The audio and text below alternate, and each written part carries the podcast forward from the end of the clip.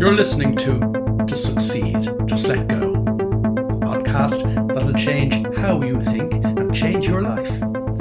I'm Willie Horton and I'm a psychologist, been helping people change their lives since nineteen ninety-six. Broadcasting from the French Alps, I'm delighted to have you along. Let's take this week's step in the right direction.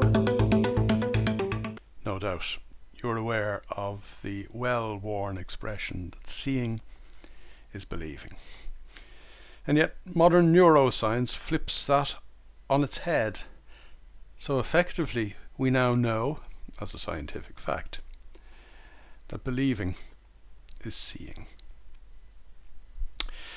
A lot has been written, a lot has been said about visualization, and effectively what modern neuroscience says, for starters, and it's only for starters, and we need to bear this in mind, is that if you see something with your mind's eye, it's as good as seeing the real thing.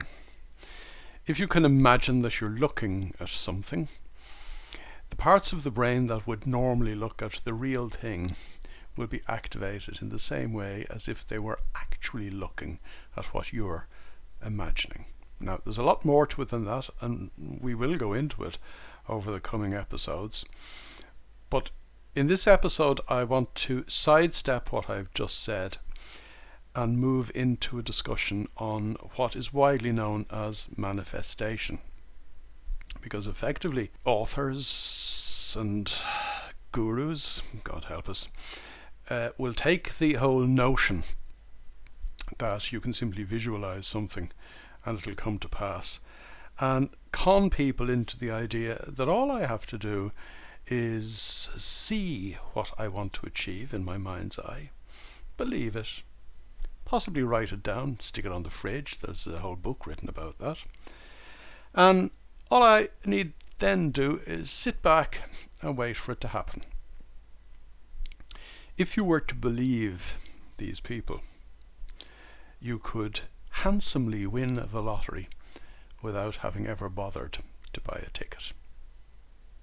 It is, of course, absolute nonsense. And yet there are plenty of people prepared to believe this and pay money for being conned into the notion that this is how the world can work if you just kind of set your mind to it.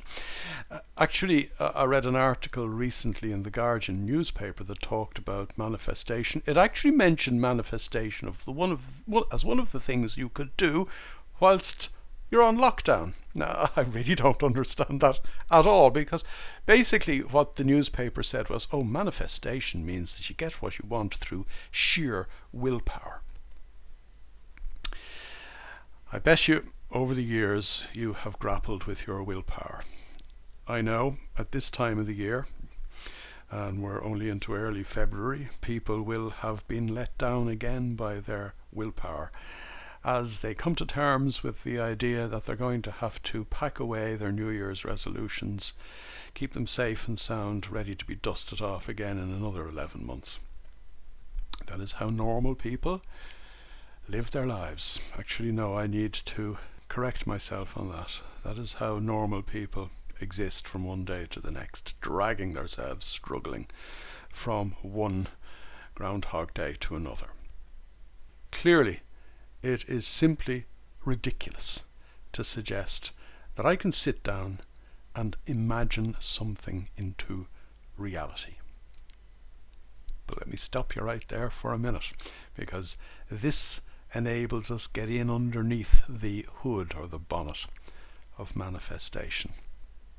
Because to be quite honest, in our ordinary, everyday, normally minded lives, that could be described as a top-level explanation of what creates our Groundhog Day today.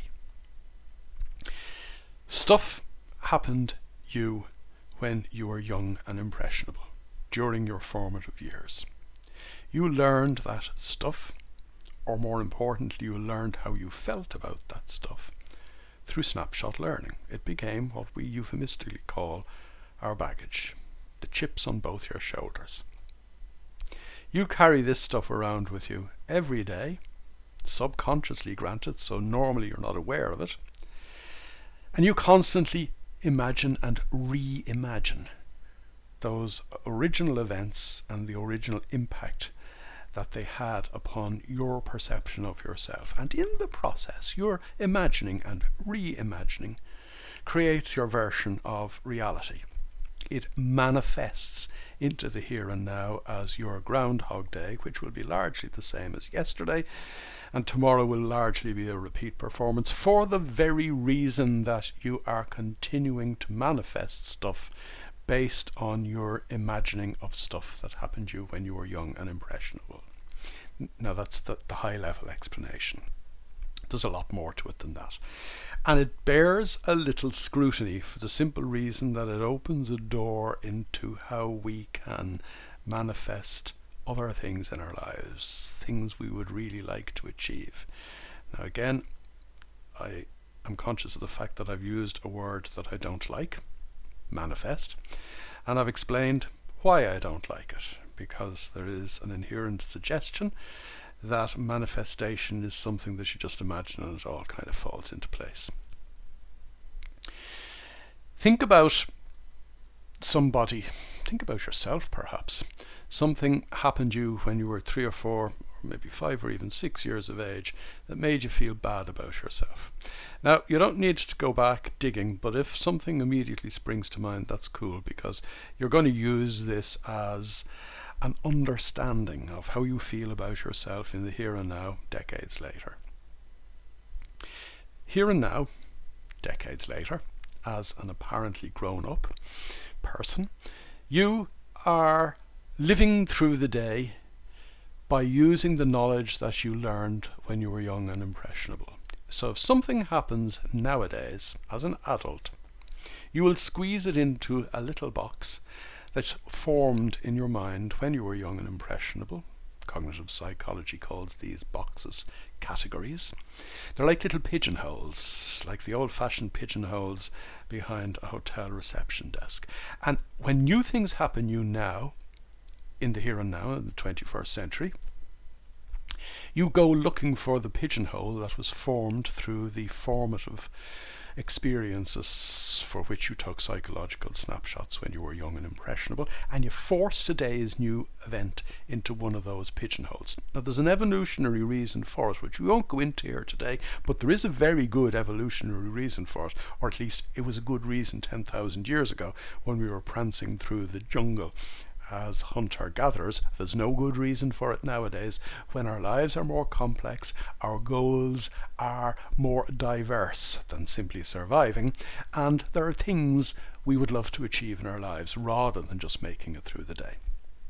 But something happens to you now in twenty twenty-one, and you force that new experience into one of these pigeonholes to enable you automatically react to what's going on as part and parcel of the machinery that you use to enable you make it through today.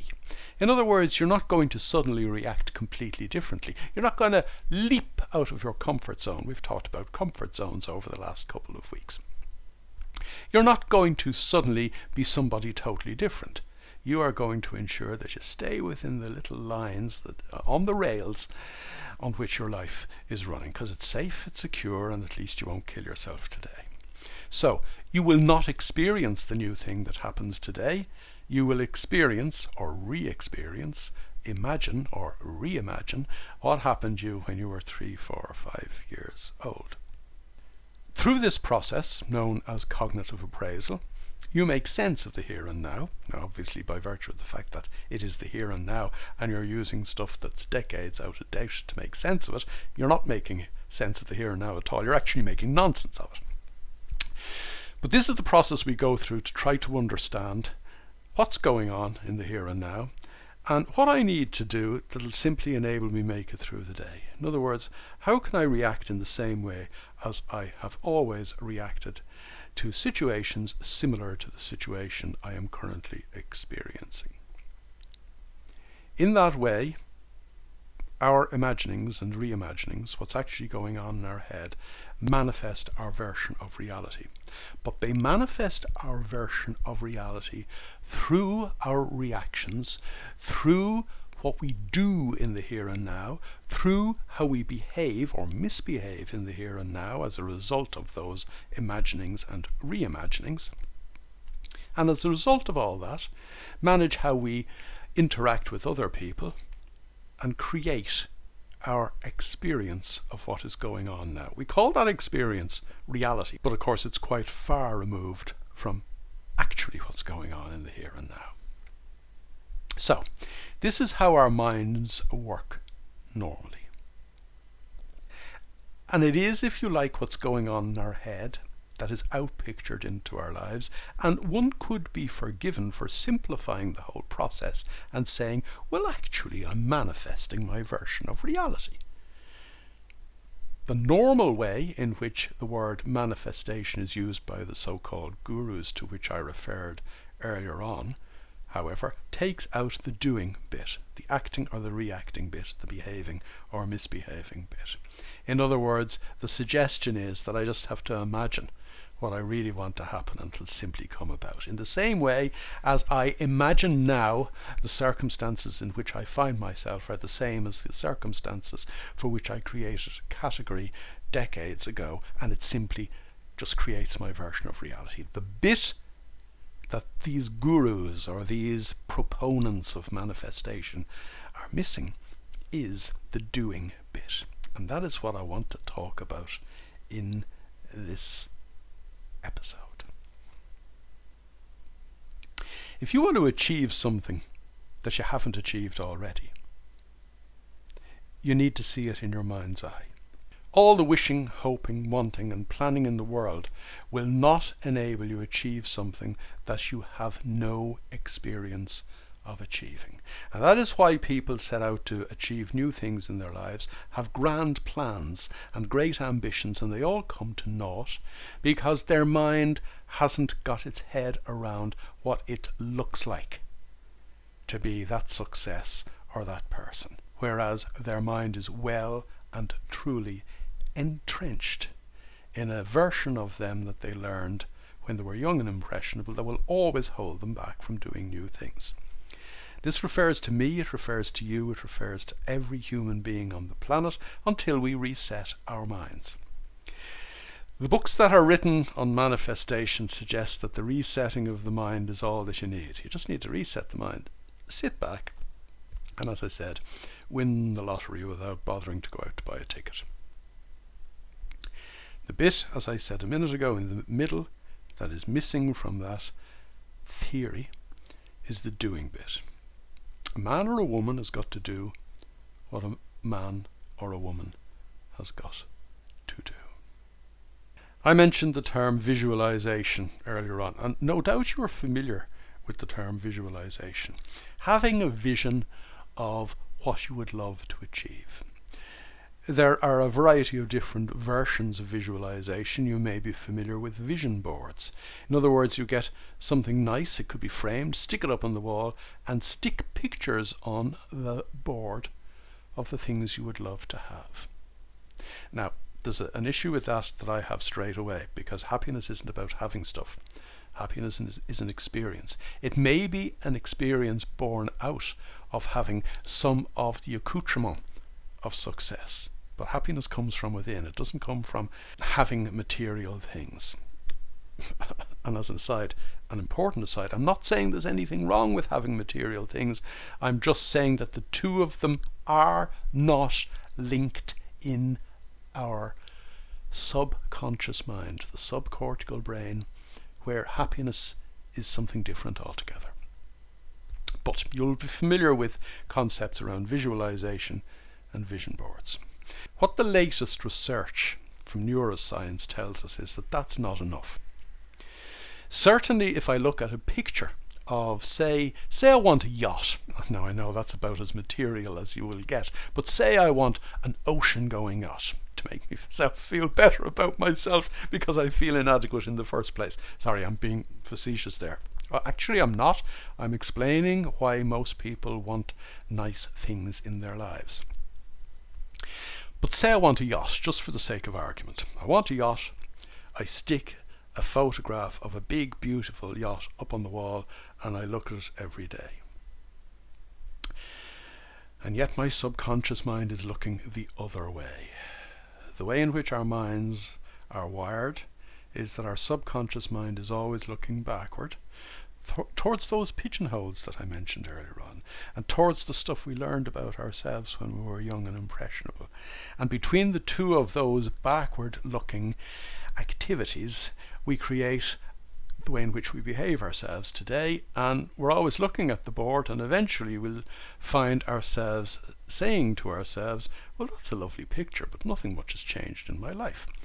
And the reason nothing much has changed in your life is that looking at a picture like that is only scratching the surface of what modern neuroscience says about how we can use visualization, amongst other things, to impress our subconscious mind in a way that will enable it to take a new psychological snapshot, which will rank alongside the psychological snapshots we took during our formative years, and begin to change how we behave ourselves, begin to enable us start doing the right things, and stop doing the things that keep us within our box, keep us within living our lives through those pigeonholes. I said visualization, among other things. You have five senses. You see, you feel, you hear, you smell, and you taste. Clearly, seeing is only one of those five senses. Now, it happens to be the most important of the five senses by virtue of the fact that it is psychological snapshots we take. We don't record psychological C Ds and listen to them. We actually take psychological snapshots, pictures that our subconscious mind goes and looks at. But that's only the beginning of the process of cognitive appraisal, because when our subconscious mind goes and looks at a psychological snapshot, it's not the snapshot that enables us start doing the right or wrong things in the here and now, start acting or reacting, behaving or misbehaving in the here and now. It's not the seeing of the picture by the subconscious mind that enables us spring into action or wallow around in reaction. It is the emotion that goes with the psychological snapshot, which is the second of the five senses that I mentioned. Seeing, feeling. We still have another three, but let's stick with feeling for a minute. Because if I can impress upon my subconscious mind a feeling that goes with a picture of something I want to achieve or obtain, then I have unlocked a gateway into my subconscious mind that will enable me not just see a new picture, but get to the heart of how the subconscious mind enables me act, behave, and do the right things in the here and now. Let's let's pull this apart. If I were to visualize something, look at that yacht. If I was to look at the photograph of the yacht and I was to sit there for twenty minutes drooling over the photograph of the yacht, the visual cortex in my brain would be engaged, because I'm looking at something real. Clearly I'm looking at a photograph, but it's a two-dimensional picture.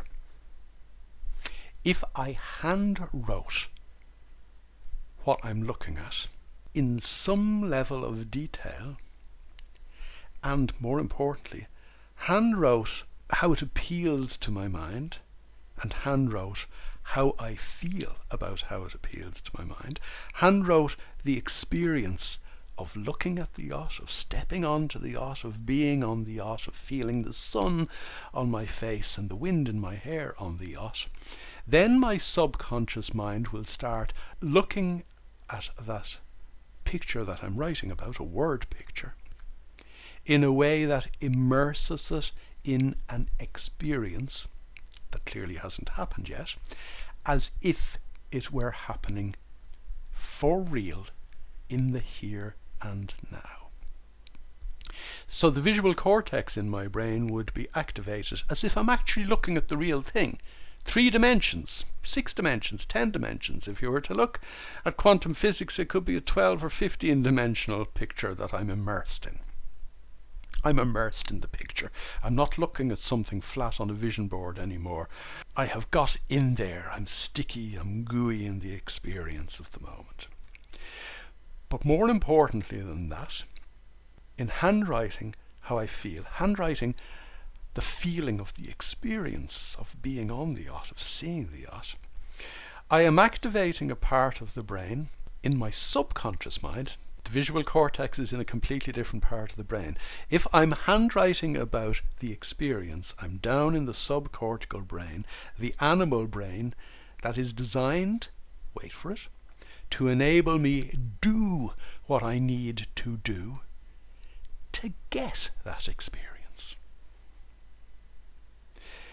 I've talked before about the subcortical brain as beyond the thinking brain. It's the it's the neural correlate, or the pieces of it are the neural correlates of the subconscious mind. It's the doing brain, it's the being brain.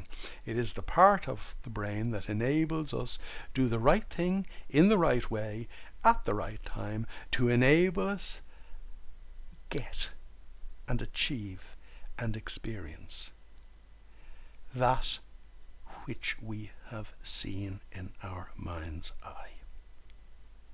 That's it in a nutshell. That is how we manifest. We manifest by seeing, feeling, hearing, smelling and tasting, immersing ourselves in an experience that we would love to have. We immerse ourselves by handwriting about it. But that sets us off in the right direction. That is the beginning of the process. That sets us off on a new set of rails, completely different from the set of rails on which our lives have been running up to now. And it sets us off on a set of rails that enable us, as I said a minute ago, do. Manifestation is not about seeing and believing. Manifestation is about seeing, believing and doing in that order, or should I say, to be more precise, seeing, feeling, hearing and even smelling and tasting in the mind's eye, as a result of which I believe, as a result of which I do new things and I behave in different ways and I interact with other people in different ways and I do what I need to do to get to where I've already seen I am. It's a load of science about this.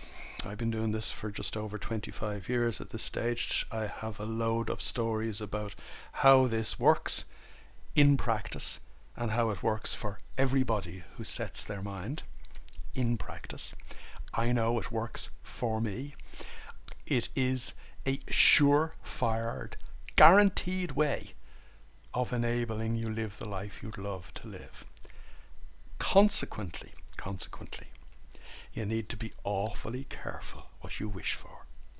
Because once you set your mind off on that new set of rails, it's going to go down that set of rails in the same way as it always went down the old set of rails before you set your mind off in a new direction.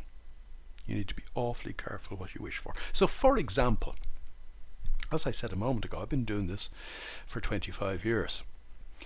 And most of the clients with whom I work spend quite a bit of time talking with me about how they should go about understanding what it is they really, really want. I have been doing workshops in relation to this for twenty-five years. I've been working one-to-one with clients for twenty-five years.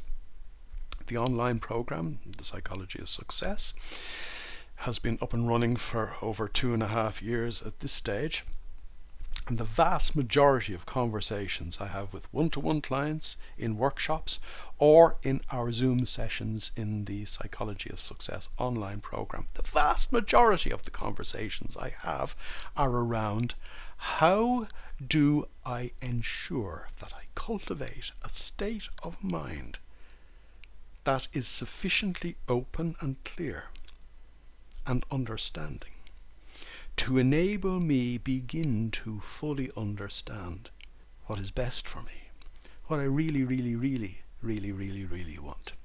as distinct from what I think I want. Most people start with what I think I want. And that's why I mentioned material things earlier on, because that's the starting point for normal people. And as we know from previous episodes, normal people are mad because they're not in control of their own state of mind. It's the other way around. So I'm, I'm constantly getting emails from people who go through my free training, for example, because I'm constantly, as you're probably aware, putting out free training sessions uh, online. And I'm constantly getting emails from people who are saying, oh, I'm doing my writing exercise now, or I've got through the three, three free sessions and I'm ready to do my writing exercise. And I keep saying to people, no, don't rush to put pen to paper. You need to ensure that your mind is clear enough, open enough and present enough for you to be able to understand the life that you really want to experience, not the one your thinking mind has figured out. I hope, I hope over the course of this episode you are a little more open and enlightened in relation to manifestation, for want of a much better word. I hope that you are beginning to understand that it's what's going on inside your head that creates your version of reality, as a result of which, if you can change what's going on inside your head, you change what is actually going on in your real life. But that's only part of the story. As you know from previous episodes, there's a whole lot more we need to do to ensure that we are open enough, present enough, and clear enough to begin to take steps down the road of that understanding, which will inevitably, ultimately, lead us to a life way beyond the life that the thinking mind could ever imagine. You've been listening to To Succeed, Just Let Go. To get involved, join me in my Facebook group, strangely enough called To Succeed, Just Let Go. And for more information, visit w w w dot willie dash horton dot com.